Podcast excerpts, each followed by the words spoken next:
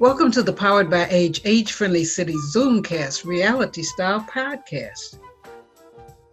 We are movers and shakers, shaking up the old notion of silent, helpless, invisible seniors. This is a new series of podcasts funded by the City of Vancouver and the 411 Senior Center Society.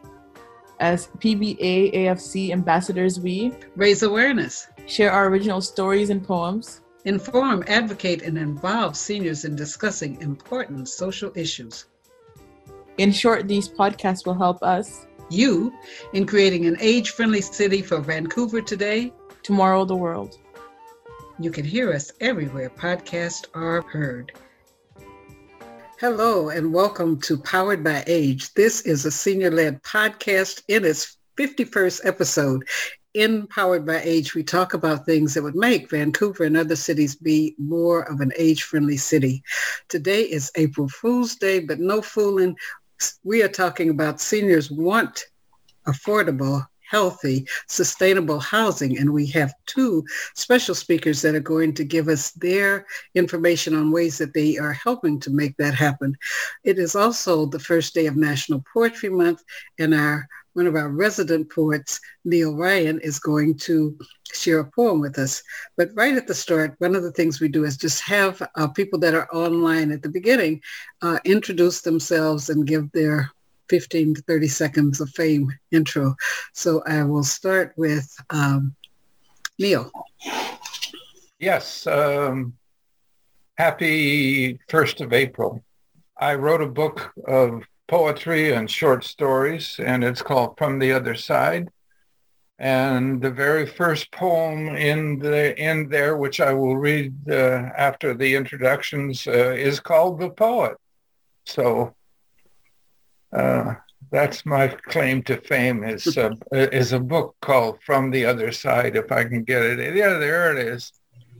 There it is. Okay, uh, Jesse. Uh, hi, I'm Jesse, uh, Jesse Wensloff. I'm the Public Affairs Coordinator at CJSF uh, 90.1 FM, a campus community radio station in Burnaby at Simon Fraser University. Uh, and I am also a producer and general helper for the Power by Age podcast. Penny? I'm Penny Goldsmith, and uh, my particular area of um, interest and um, passion is around the digital divide and specifically how it's been affecting seniors, um, specifically, especially around the pandemic um, and and the kind of the things that have come up over those over that time period. We have a wonderful, sweet soul whose number is 411333. Introduce yourself to everyone. okay, I'm Aideen. Uh, no claim to fame, I moved to Vancouver. We moved to Vancouver just three years ago. Uh, and I don't know very much about housing. It's not like a personal problem for me. I'm very interested in learning, and that's what I hope for today. I'd like to know more about uh, just what I hear on the news, more than more than just what I hear on the news. Okay. Okay, Emily. Hi. So um, my name is Emily. Um, um, I really uh, very inspired by our, our host Charlotte. She had been doing this for how many episodes now? 31 or 51? Today is our 51st. Right, for 51 first, yeah. So um, now today, uh, I think the subject a little bit uh, interesting. So I say I was coming to to listen to it. So I'm looking forward to it. Okay. All right. Oh, about poetry. Um, myself, I have master of art in English literature, but my thesis focused on 19th century romanticism. So romantic, William Wordsworth, you know, Samuel Coleridge, uh, the period time, the poetry. But I didn't, I write only short, very short poems, few, not like uh, Charlotte, very talented. Yeah. Okay. Thank you. You, Emily you... has written a book and oh. um, as we're talking about health, she practices and teaches uh, natural holistic health. Okay, Chris?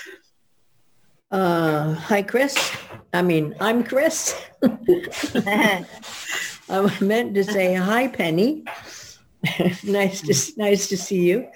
Uh, I'm Chris, and I live in East Van, and I belong to Quirk-e, the Queer Imaging and Writing Collective for Elders, and uh, I continue working on writing.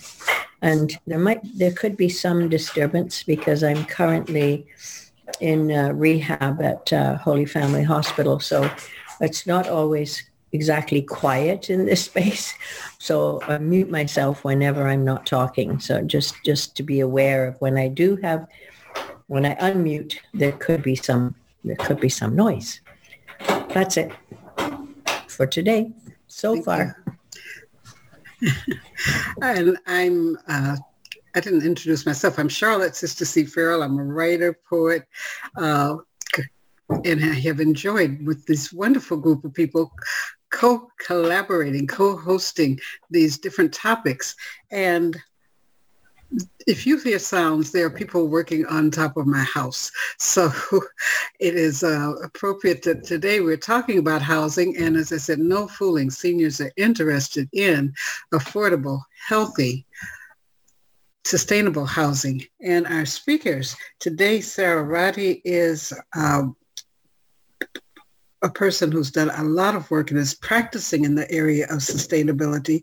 She's worked with the city's Hey Neighbor program, and she is um, her company is Lighthouse, uh, a project that does health and wellness teaching and helps people builders to become more sustainable in the ways that they're thinking and the ways that they are interacting with the public. And she'll be telling you more and introducing herself further, but that's my Instaburb. Uh, we also have as a speaker Anastasia Kutalenas. She is a writer, an editor, and a consultant. She has been involved in housing. She's worked with BC Housing. She's worked on the tiny house project, something that uh, has been floated about as a possibility for seniors. So we will have uh, the two of them begin right after we launch our start with the poem, The Poet by Neil. Ah, yes. This is uh, the first poem I think that uh, I put it in the book uh, uh, uh because this is really a, there's short stories in my book, but there's this is really about poetry. The poet. The poet responds to a voice that reaches down to us from the other side. It emerges down through the noise and clatter of the mind and speaks to the poet. When the voice gets shared, we call that poetry. And them that give utterance to the gift, we call them poets. The voice that speaks through the poet transforms a simple wordsmith into a profound speaker of wisdom, one who puts pen to paper so that all may hear the insight and the wisdom that springs forth from the offerings of the voice. Words waft and weave in the air, emanating from the poet, expressed with the intent to share a recognition of our common humanity the poet expounds the truth of our common problem of being half animal, full of wants and needs, as well as half spiritual, full of prayers and chants.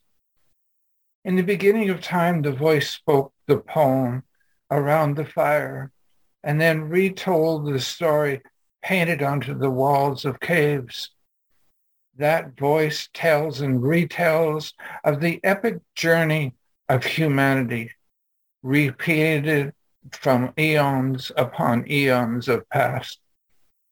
The voice utters words speaking from the deepest part of our memory, beyond conscious thinking, but recognized by our collective memory. That poetic voice can be understood by every human being in the world without regard to race, color, ethnicity, gender, or religious belief. The poet speaks to everyone as we all share a common memory emerging from a distant past. It is the same voice that spoke to the poets who wrote the Iliad, the Odyssey, and the Epic of Gilgamesh, the rhyme of the ancient mariner, and Ozymandias, King of Kings. It is the voice that spoke to our forebears, and we recognize a few of their names, Ovid, Homer, Rumi, Shelley, Tagore, untold others in every language and every time. poets speak to us of our common ancestry from when we became aware that life is a series is, is a series of experiences of tragedy and of joy.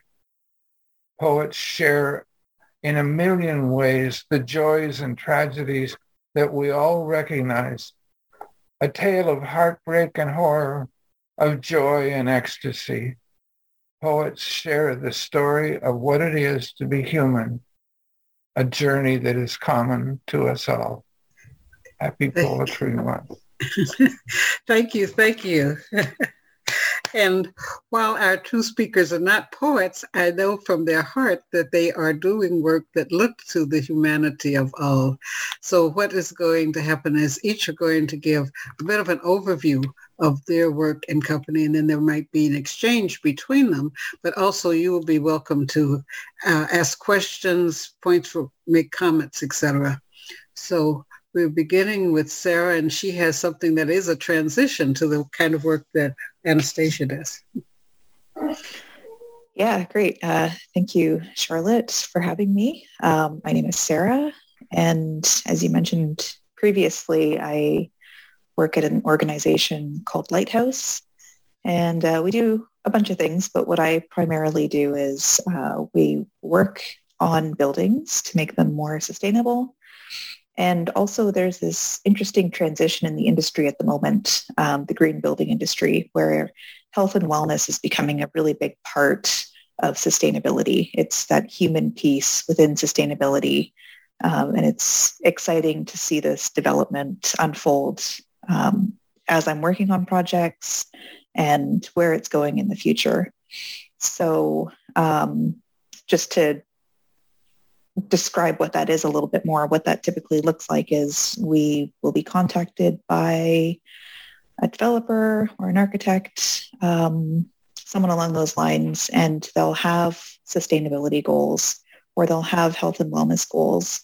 And this can be for residential product projects of all sorts, affordable, not affordable, um, senior living, and so forth. It can be retail, interior design projects, industrial schools, so on and so forth.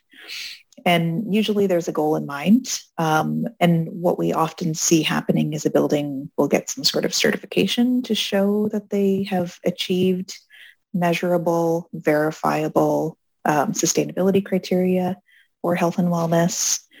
It's a very interesting time in the industry, especially I mean, with the pandemic, the shift toward health and wellness is becoming more and more prominent. And so what does that look like? Um, now there's something for your interest called the well building standard. This is one that I try to promote as much as possible. It's kind of the health and wellness standard uh, for buildings. It came out in about 2015, I want to say. Um, and globally, it's being recognized as best in class for health and wellness standards. Uh, it started in the office place, but now you can use it for um, residential projects and so forth. Uh, there's another one called Fitwel, which is, it's similar, but in some ways it's not as intense as well. Um, it's interesting. It just actually came out with a senior housing um, guideline and so that's one that I'm hoping to see get used. Um, I haven't seen a specific health and uh, senior housing health and wellness guideline developed before, so it's exciting to see that that's happening. Um, and then, of course, there are specific topics that um, I'd be happy to go into as the conversation develops more. Um, Anastasia, you may not recognize me. My name changed recently, um, but I worked with you on the tiny house project with Christina. Um, so just a, a, shout out to that. And uh, looking forward to continuing the conversation about tiny houses too. Charlotte and I had a bit of a chat yesterday and uh, it's interesting as it relates to seniors and the potential. So with that, I'll let uh, Anastasia jump in. Hi, um, and hi, Sarah. Hi, Charlotte, everyone else. Um, thank you for having me today. Um, my name is Anastasia Patelianos. I am the co-founder of the BC Tiny House Collective, and we formed that in July of 2016. Um, but my background is primarily in writing and editing and communications consulting, as well as um, well, kind of, I fell into housing. So in 2014, I was the interim director of communications and marketing with Habitat in uh, Vancouver. And it was there just before I left that contract that I wanted to explore um, how we could look at building practices, especially conventional conventional building practices, and perhaps use the tiny form as as kind of a model to explore how we could be a bit more innovative in some of our practices.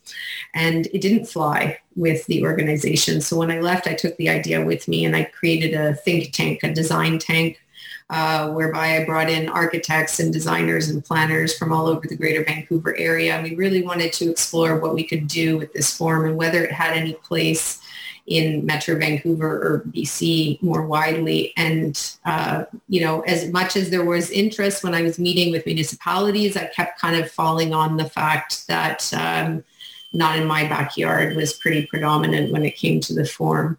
And so while the media has really played it up to be this, uh, this housing um, alternative that you can customize and it's great for um, perhaps millennials that are kind of wanting to get off grid. Uh, it really had no place in any of our municipalities. Um, and so it was from there that I met Samantha Gambling, who had a tiny house, and, and we started collaborating and formed the BC Tiny House Collective and started advocating to uh, legalize and legitimize this form beyond kind of seeing it through the lens of uh, um, I'm 20 years old and, and I kind of want to live a little bit rogue and, and do it my way. Um, and so we started doing a lot of research and, and, and we kind of, our, our focus was threefold, communications or, or engagement, really looking at uh, events and how we could connect with the community. Uh, we were looking at advocacy. Um, so really getting out there in terms of political circles and letting the powers that be know that we were kind of working um, to try to to get some more um, showtime, I guess, on, on, on the form itself. And lastly, research. And so what we did was we really connected um, with planners and uh, engineering departments and what have you, all the players that be to kind of see where this place could land. But through our research, we found that there was a survey done in the US and the the main user of the tiny house was actually uh, women 50, single women who were 50 and older. So it's a bit of a fallacy to think that it's just for 20 year olds. It's actually for people who have disposable income, who had very high education, who were really products of a changing uh, society where we were seeing more people who were single, uh, perhaps divorced, or, or really wanting to live their life their way, so to speak. And so um, we did a, a, lot of great things through the collective, but of course you always kind of hit a ceiling. And that's when we partnered with Lighthouse and, and drafted up a report uh, with um, BC Housing, which was released last month, so March of 2021. Uh, there was a bit of a delay, of course, because of uh, COVID, uh, but it really outlines the opportunities and challenges around these forms and, and, looks at how they can be used in kind of community settings. And they have been, especially in the States, used for veterans, seniors, people who have perhaps addiction issues, um, homeless populations. Uh, I would stress, though, the best use of it is as a laneway alternative. So really looking at these units as being temporary, units that can be pulled into someone's backyard. You could create a permeable uh, gravel kind of base in which you would hook it up not unlike you would an RV and you would reduce the cost of creating a, a, unit in the back of someone's backyard by $200,000 easy.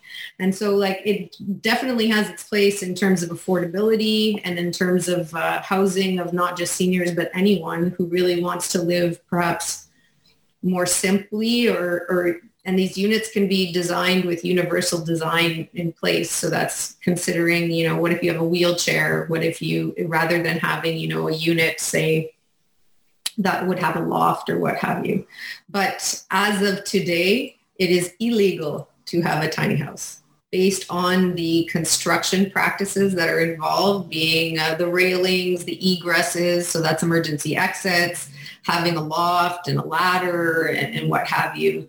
Um, and if it's built on a flat deck uh, or a trailer, um, it's just not up to to standards when it comes to the BC building code, to the Vancouver building bylaw or the national building code. So we, we find a lot of people that are building these wonderful little houses and got nowhere to put them unless you own the land. So this is the interesting thing with tiny houses. It's the first housing form that divorces it from land. So you can own it, but you don't have anywhere to put it.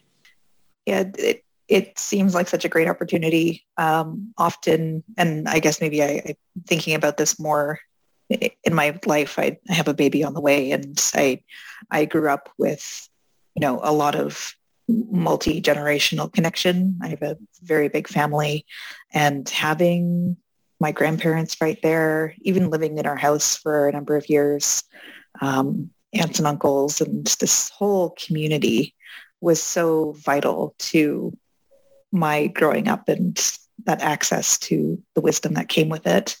Um, Tiny House seems like a, a, great opportunity to help foster that community um, and keep that multi-generational um, connection. Um, I, I mean, I'm personally thinking about this more these days, but I mean, there are examples of this in senior uh, developments that I've seen at least. There, it, it's not always the case, but um, also even just within health and wellness, this this desire for community is so vital um, for really all of us. Um, but in the senior perspective, um, I'm sorry. I was going to say, no, go ahead. was released last month. Is there any opportunity for public discussion or input around it? Uh, BC Housing has discussed that they're potentially going to be doing a webinar in the summer to uh, speak about the findings more publicly, at which point anyone from the public can sign up for it. But if you do want to go to the website, what is it, bchousing.org, and if you go to their publications uh, section, you should be able to find it. I believe it's called uh, Tiny Homes, an Alternative to Conventional Housing. And in it, it has case studies that are from the U.S. as well as Canada, and it includes also um, some research that was done by Sam Gambling or Samantha Gambling and Sherry Liberté that were looking at, you know, health, livability, size, um, and, and whether that is a factor at all. Like because we often there's a lot of discrimination around the sizing of homes. If we look at the historical data, like what was made sense, you know, in the 1950s, where maybe you had 500 square feet, and now all of a sudden we have McMansions, you know, all over the town. It just doesn't. Our our priorities have definitely shifted. I think we have. Um, we're in a period still of affluence, and so I think a house is perhaps a, very much a, a symbol of status and uh, there's a bit of a fight, I think, from people thinking that there is a correlation to tiny houses and RVs. And there's very much a stigma that we still have to this day about um, trailer parks. Mm-hmm. And it's quite interesting because what Sarah was speaking of, like how we're all kind of hungry for connection, especially since COVID and all that jazz, is that trailer parks actually have uh, connection and community built into their design.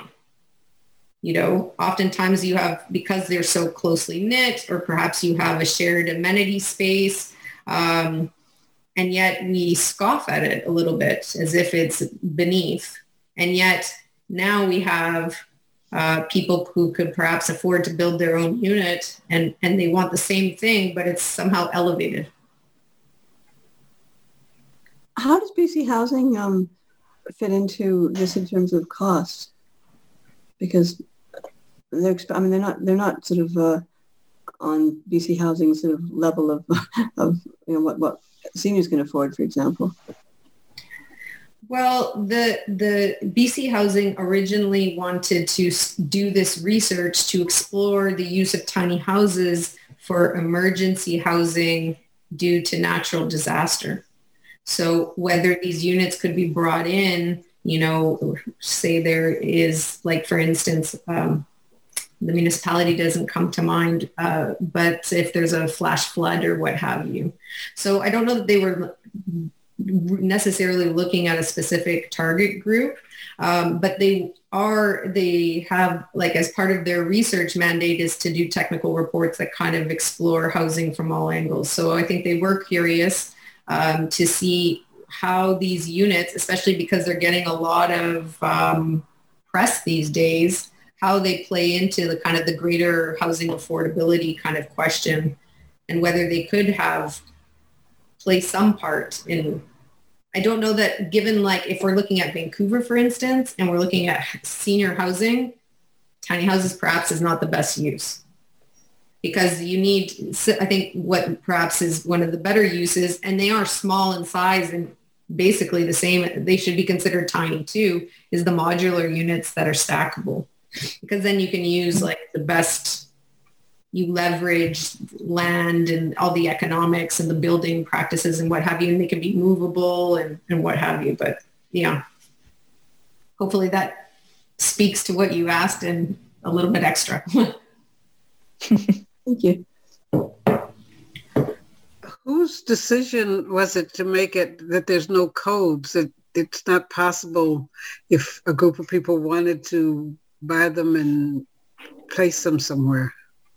I don't know that it's like that people intended to kind of, uh, how do you say, not adhere to codes. I don't think that was it. It's just the form itself and based on, and perhaps I can speak more to this, and, and based on the codes, they just don't comply because cities are risk averse and they of course want, you know, everything engineering, building, structural to adhere to uh, the code. And so if you have a double to maximize the space, because tiny houses are often only eight and a half or 10 feet wide, depending on, um, you know, the permit or the certification that you get if you're going through CSA, you're kind of limited in terms of space. So oftentimes they're using staircases or ladders or what have you, and just a ladder in a house at such a an angle doesn't comply with what the code says itself. So it's really kind of, you know, cart before the horse a little bit where you have to then explore how can this unit fit within the code or does the code need to be amended so that it can like meet the standards of this unit? Uh, does a CSA have to create a new standard that's specific to tiny houses instead of it always kind of falling out under kind of this gray area of being a mobile house or a park model or what have you, because ideally you want tiny houses to be not just viewed as a temporary use, you want it to be seen as a full-time living resident residence. And because of that, there's a lot of kind of language and massaging. Mind you, the US has taken some steps. They have an international residential code and in December of 2017, they created Appendix Q, and that uh, that looked at you know making tiny houses a little bit more uh, legitimizing some of the features within tiny houses, but it doesn't apply to mobile tiny houses. So now you have codes that are you have, and you know, I was invited to join a committee by the ASTM, so that's another building code that has global standards to create a tiny, a mobile tiny house code, which is wonderful. But the thing is, if municipalities are saying no, who cares? If provinces are saying no, who cares? Do you know what I mean? You have a building code, but you have no precedence because no one wants these things in their neighborhoods. So the reality is you have to do twofold. You have to encourage codes to be made um, that meet all the kind of standard needs of a municipality from the perspective of risk and safety, but you also have to be creating, you know, um, advocacy and like lobbying basically at all the levels of government so that it happens at a provincial level that they say if housing affordability is a concern allow people to put tiny houses mobile if you anchor it if you skirt it if you do X, Y, and Z so that they can put it in their backyard or however cities deem to use them. Otherwise, you're going to go one municipality by another, and this is such a waste of time. There was a, a woman in the States, in California, who did something similar. She did it with accessory dwelling units, or what we call laneway houses, or coach houses, or carriage houses, whatever. A unit basically that's in someone's backyard. Um, and she did it across the board. She went to she went to state legislation and got it all mandated that effective immediately all municipalities had to allow it. That's how you affect change. You don't knock on every city door. This is a waste of time. So it's like, yeah, the code thing is tricky. And the report really outlines that piece. Yeah, the the code I I can't speak to that. That's not something that I am comfortable talking about. But there is something you were mentioning about, I mean, just the very nature of tiny houses. They're unique because they're so customizable. And when I hear words like that, it reminds me of aging in place, which is a topic that comes up when whenever I'm working on projects that have to do with um, senior living, families that grow out of the places that they live in. Um, I'm not sure if people here are familiar with the concept of aging in place. Uh, Charlotte, you had mentioned when we talked briefly uh, that it was something that was on your radar as well. I can certainly go into some more details about it. It's it's a great idea that I think is applicable to this topic. know, have other people heard of aging in place? Are you kidding? Aging in place has been talked about for years now. And the problem with aging in place is there are not the supports there to allow people to age in place. So mm. while while residential care facilities are being filled up, particularly because people are living living longer, and so these days most res, most residential care facilities are are basically with the majority of people there are, are people with with dementia or and Alzheimer's, and so. Uh, the rest, the rest of us are going to have to age in place. But the government and our Vancouver Coastal Health does not provide adequate supports and services to make that possible. So down with aging in place. I think aging in place oh, as a okay. concept is good, but aging in place in reality hmm. is is virtually um, impossible unless you have enough money to hire people, unless you have a family around you that can fill in all the gaps. Um, I mean, I'm I'm I'm alone. I'm single. I have no no biological relatives living anywhere near here. I have lots of friends and lots of supports, but there's there's not there's not a systemic uh, way. You're talking about change, and you're talking about uh, making systemic changes. And that certainly is something that we need here with respect to, you're talking about housing, but there's also the whole issue around, around supports for aging and older adults.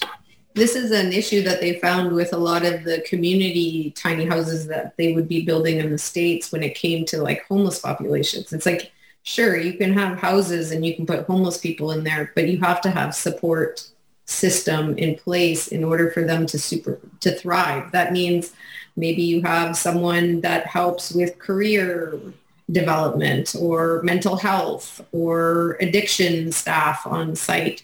You can't just it's it's so much more complex than just simply creating, you know, houses for seniors. It's about what are the needs of that population and whether that form can even uh, address or it, whether it's like best used, you know, in that particular case. So there's like so many things to consider.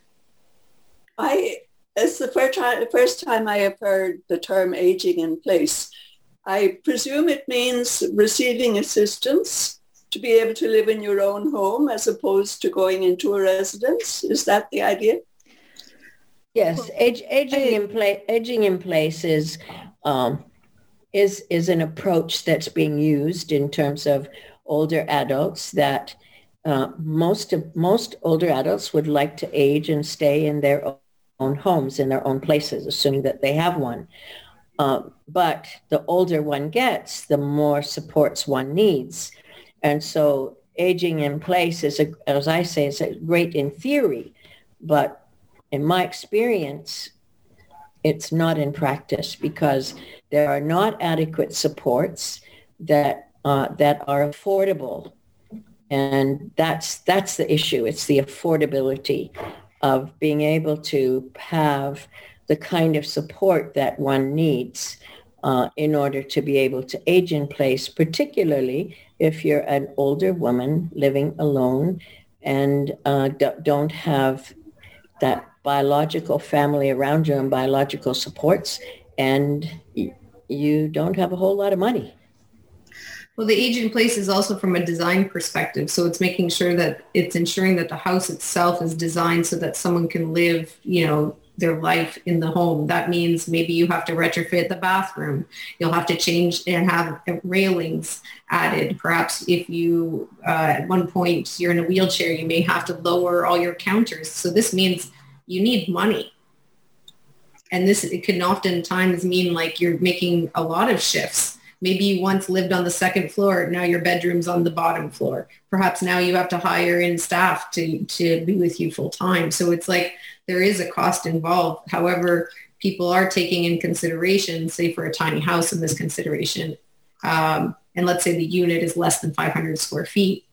So you don't have a lot of like floor room, but it's like perhaps you have a ramp going up to the unit. Do you know what I mean? Like everything is on the main floor. You don't have anything that's hard to reach. So that means that from the the onset, you have to have a designer, an architect that's well versed in terms of your needs uh, and incorporating all those from uh, the beginning. And of course, that comes with a price tag.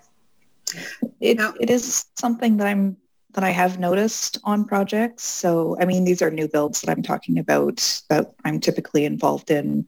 So, you know, multifamily, mid-rise, and so forth, where it's not about the retrofit because it's a new building. These things are being designed into the space right off the bat with the understanding that these things are attractive to really all types of people. I mean, even myself, I, I live in a home right now where actually a senior lived in here before. And I mean, this is just a, such a small example, but the flooring is non-slip. And I came from a rental before where the floor was, if there's water on the floor, you're going to go flying. So little things like this that, I mean, there are many examples. Um, Anastasia, you listed a few, but like electrical outlets that are just raised higher off the ground right off the bat. And mm-hmm. these are considerations that can be put into a building right off the bat, regardless of who's going to occupy it, but also in consideration of having various abilities and ages living in a building. Yeah, this, I mean, I, I was on the seniors advisory committee for the city of Vancouver, and we spent years fighting with the city of Vancouver and the building code to make sure that, that the building code, in fact, did have those features in it. And so now the building code requires uh, requires um, switch light switches and um, uh, things like that that that are uh, accessible, and also that things are convertible so that a kitchen sink, for example, may be fine as it is now, but the plumbing has to be put in in such a way so that if someone needs to change it because they're now in a wheelchair, like I am at the moment, that, in, that, that it can be lowered without having to pay enormous amounts of money to, the, to, to plumbers. So, you know, a number of us spent many years working on that. I think that the um, um, provincial co-op, so, co-op um, association as well has been involved in that discussion in housing co-ops. Um, you know, whether they're when they're being built as new buildings, that those options are are set up so that it's not going to cost a fortune um, for to, to change things as as needed. The, the couple of things that you've mentioned that is worth highlighting, and that is intergenerational.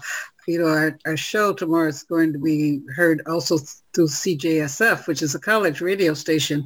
But often during COVID, people have had to talk more. And some issues that are intergenerational issues, I think um, that there's a different template, a different atmosphere of people seeing that, well, we need to both go to council together to talk about some of these things. It's not just something that's for older people or it's not just something for millennials that really um, planning housing and seeing what types of plans are going in. People uh, who are in, interested in environmental issues. Sarah's mentioned some of the things, um, you know, wanted to talk about sustainability factors that younger people are interested in that also benefit young older people. I saw uh, a talk that was offered at Buildex, which was a conference for construction builders, but they were talking about they have developed systems for classrooms that help learning retention, help with uh, reducing um, isolation. Tell me, Sarah, what are some of the other sustainability things that are coming into discussion? Yeah, there's there's so many. It's really awesome to see how holistic sustainability has become for buildings. I mean, it touches on so many aspects. Just to name a couple, I mean, energy efficiency is a huge one that's typically top of mind uh, when people think of sustainable buildings. And it certainly reflects in, um, for instance, City of Vancouver and uh, the BC STEP Code, um, which is very energy efficiency focused, but it goes far beyond that. There's um, the energy consumption of a building, there's also the energy that it took to create the building. So embodied carbon is a big topic as well. Uh, materials, you can go on and on about are they local? Do they have recycled content with them within them? Is there transparency about how these materials were extracted, manufactured, transported to the site? Um, and same with the chemicals that are within the products. You can look at the the VOCs, the volatile organic compounds that off gas from things like paints and sealants and all these things. Um, but you can also go to a deeper level of other harmful chemicals that are hiding within them. Uh, there's water efficiency indoor and out, so your landscaping and your toilets. You can look at the air quality. So these are just some of the many topics that you can get really specific on these things. Um, yeah, is that, although you were asking specifically about schools, um, I actually spoke at Buildex in 2020 um, I co-presented about schools and places of learning and ways that we can enhance learning through design. Uh, something that I like to promote, it's called biophilic design. And um, I'm not sure if anyone here has heard of it, but it's this idea that as humans, we have an inherent love of nature and we spend a lot of time indoors, which has taken us away from nature. So how do we bring it back in? And why would we want to do that? Actually, it turns out that bringing nature into spaces is important for restorative experiences. It's important important for concentration. It's important for creativity and inspiration and even just that connection to where we came from and that acknowledgement that we evolved with nature and we have these unique relationships and these things that we prefer and how does that translate into design so schools and places of learning are an excellent place to incorporate biophilic principles. But I mean, any building, any residential building, offices, institutional buildings, they all benefit from adding this layer of bringing nature back in. Um, there, I mean, there's air quality, of course, of the, makes a big difference. Oh, go ahead. Sorry, what are some of the ways that nature can be brought in? I'm just kind of curious. Yeah, there's there's a lot of examples. There's um, one document, there, there's two kind of major frameworks on biophilic design. There's one that you can uh, learn about through the Living Building Challenge, and they list out, I want to say, 90 or so different um, ways that you can incorporate nature into design. There's also something called the 14 patterns of 14 patterns of biophilic design, uh, where it narrows it down a bit more. Um, so some obvious examples would be plants. Easy to do. Just because it's easy doesn't mean it's not impactful. It people get a lot of joy from looking at plants. Daylighting is, is an example, natural ventilation, our ability even just to see the day changing, the weather coming in. There's something about being able to open a window, which you often can't do in offices, and you can smell the rain before you see it. We, we have this unique multisensory um, interaction with nature. There's natural materials, of course, so having woods and stone, um, reusing materials, things that have aged where you look at it and it's not just a freshly cut down piece of wood. You can see the age and the patina on it um, flowing water throughout a building, whether it's just a water feature or if you want to get a little bit more fancy and um, recycle the water that lands on your site and through your building and having this wonderful gray water system of reusing water, um, introducing curves into spaces, which is a little bit more challenging since construction tends to be very linear. linear. Um, it's just more cost effective, uh, but humans are very drawn to curves uh, lot, lots of really wonderful examples, but hopefully that painted a bit of a picture. And seeing those it, it, it's not a hard sell. it's funny. I just um, moved into a um, um, affordable um, seniors housing um, apartment um, just last month, and it's uh, I've you know have light for the first time in my life. I've actually got ten foot ceilings, and it's a very small apartment, but ten foot ceilings. Mm. But I said to the manager, I said, "Well, so who's going to change the light bulbs?" And he hadn't really thought about that yet. That wasn't in their plan. About, there's no possible way I could change the light bulbs in here, you know, in a million years, right? So I mean, there's things like that that mm. you know um, still need some work. I think when it comes to. Yeah, one of our, our points is, you know, as we speak up about things and people listen up, how can you act up? And I think intergenerationally, instead of seeing some things, if it's observed, these are good for schools, all those things that were mentioned for biophilic design for schools is also good for biophilic designs for family homes or senior homes, but getting people to even know this is happening. You know, how can we get more people intergenerationally involved in the knowledge and the discussion so that it's not just people saying this for seniors or this for school children, but saying really we're one humanity and what benefits um, one will benefit the other. So it makes a stronger push potentially when going to city council or provincial meetings where there might be need to be code changes or whatever to actually get it implemented into what's being remodeled or what's being built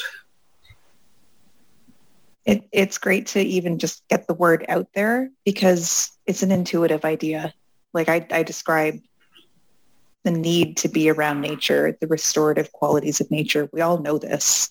We've all known this since we were children, that being outside, being in parks, views, sunsets, it, we all know this deep inside that it's true. And so it's easy to recognize when and, and having a word behind it helps. Biophilic design, bringing nature into spaces. You, I mean, think about your your perhaps your favorite room in your house and what what are some of the qualities of it? Is it the, the, lighting and it has natural lighting? Is it is it just the way that the breeze comes in? Is it the, colors have this natural tone to it? Uh, it? It's something that speaks to a lot of people. It's an interesting question because I don't know really how you engage people intergenerationally about housing. Did I know a lot about housing when I was young? I don't think so. Did I have an understanding of how much it costs to like run and operate a home? No. Mm. So perhaps we have to have more conversations with our children about like kind of what it takes to actually maintain a house. You know, what's involved, uh, how is it structurally made? it'd be interesting for kids to even go on tours, you know, when that's possible again, so that they can be more engaged with like the built form and like what the opportunities are, because that to me is amazing, all those natural pieces that Sarah mentioned, because it's so important that a house be a home. Do you know what I mean? Like mm-hmm. we all kind of have our different take on how that could be. But I do think it's really up to each individual. If you're passionate about this topic, that you you make yourself get heard. It's your responsibility. So whether you join, um, like one of the participants mentioned before that she was on like a seniors committee. I think that's really important. Or like collecting all of your viewpoints and sharing it with the housing manager or taking it to city council. Or really, I think that if we're housing seniors and we're not talking to seniors, I don't want to have the conversation. Do you know what I mean? Because I'm not a senior. I don't know what it's like. I, well, my parents are in their 70s and I'm seeing that soon the house is going to change that's a different story. But I'm I living that experience? No, I'm I'm a child of that experience. And so I think that we really have to be engaging with the people that are feeling these changes. And I am like impressed, to be honest, that in the last five, ten years that we are even talking about sustainability in the way that we build. Whereas before it was just like quick fix. How do we get the most money? Do you know what I mean? Like now we're even seeing like multi kind of uh, uh, it's not just uh, townhouses and, you know, single family. We're getting a little bit more creative into like having multiple units on a site. But I think that this industry needs a major, major systemic change shakeup because it is just so stuck in kind of the medieval ages in some ways because it's so connected to capital. And so long as it is, it just kind of keeps a lot of people just keep doing the same thing. But I am like hopeful that the the pendulum is moving forward, that there is some that there's constantly people who are innovating and and you know LinkedIn I, I is the only social media platform I'm on. So I do see a lot of architects and designers that are promoting like some projects that are coming out of Europe that are just in Latin America and Asia that are just brilliant. So yeah, I would say again that it's up to the individual to really kind of be engaged and whether that's teachers encouraging students to get involved, parents, and just like if you have um, a passion for for it yourself that you just kind of take the initiative and be heard. And you know what's great about the pandemic now is that all the city councils before that required that you were in person to have your voice may have to kind of change the way they operated before and now allow online commentary. Meaning mm-hmm. you will have younger people able who maybe before were working nine to five to be involved in that discussion and that dialogue whereas before if they were taking their kids to hockey practice they weren't going to go to the city council meeting at 3 p.m another thing people are talking it makes me think of the song blessing in the storm but children are home and they're seeing some of the things that have to be done within the home. You know, they hear people talking about the bills or complaining about the heat that they they know way more about the operation of a house than they knew when they were just going to school and being picked up and you know coming home and getting on the computer. Uh, also, the example I the, the, young 14 year old in Sweden who organized so many people around climate change, it shows that, that kids can be mobilized around an issue when they see the consequences. So the, the, the um, possibility for people within a community, there are um, I think it's called Nextdoor. Really interesting things are happening in some of those community papers next door where people are talking about let's get together to support something that's happening in East Van or let's get together to support something. So I think that, that there's a new climate where if people know about a report like the one you did on tiny homes, if they know that something's being discussed about biofuel, that people can get together on Zoom, where there's Clubhouse. There are all these different places now where people can meet and talk. And then those of us, I say, you know, baby boomers, we can, like uh, people that have been on the sidelines uh, at a, taking a timeout in the basketball game, we have to lace up our tennis shoes and get back out there with the advocacy and fighting skills we have to bring um, more light to, to really say, no, you can't just have a code like that. What are the things that are needed to be done and to push? But I think that people respect uh, what people are talking a lot about the different movements that have occurred, civil rights movement, women's movement, gay rights movement, um, all of the different movements, so that there is an atmosphere, I think, available. So that's why we're having this as a first time conversation. Another person that was involved in Vancouver on uh, the question of how to make the cities better is um, the owner or director of Wallace World. And Wallace World in five different countries have got these hub models on Nanaimo, there are a few places that have done that. There's a hub. People live in the building, but instead of everybody having a printer, there's a printing place. Uh, people live in a building and there's a place so that everybody doesn't have to have all this equipment in their rooms that, you know, use so much electricity. So it's, it's there, I think it's just listening and having a raised consciousness that we will, when he's back from Sweden, he's going to come on and talk. But I think that just among ourselves, among the people that are interested, we could continue on and be in touch with Sarah, be in touch with Anastasia and see where are there places that we could lend our comments or lend our presence. And, and I mm-hmm. think just participating in conversations because so much of our previous life, people were kind of more attached to their individual devices, but now we've had to be, you know, in communal device discussions about many things. So I, as I said, this is just our first discussion around housing. We have some ideas that have been planted as each of us think of examples of ways that they might have been sharing in the past or when things are happening to your own building, you know, some of the things that we've looked at within this building. What can we do as three people here to, you know, if there's a, the rent will go up if we all use our, our electricity all the time. So are there ways we can bring it down so that the owner of this house doesn't have to raise our rent? So I thank you very much for participating. We will, the story will continue and uh, definitely um, I hope that it has been a, a meaningful use of your time. Thank you. Thank you. Thanks, Charlotte. So thank you, Anastasia thank you. and Sarah, for taking time out, and for each of you for participating. And we, we have some, say, used to call them rabble rousers. Now we will just say we have some very effective people with continuing to make noise. So uh, they might be in touch with you and just looking at, you know, what can we do? Because we all have got a force and energy. And the radio station as well will be asking people that question, what can you do? And so if there are places that you think of, of um, email to send, reports to look at, uh, these were things that we can share with other people so that we can work together to make a shift in housing and other things happening for us in the second most unaffordable city in the world.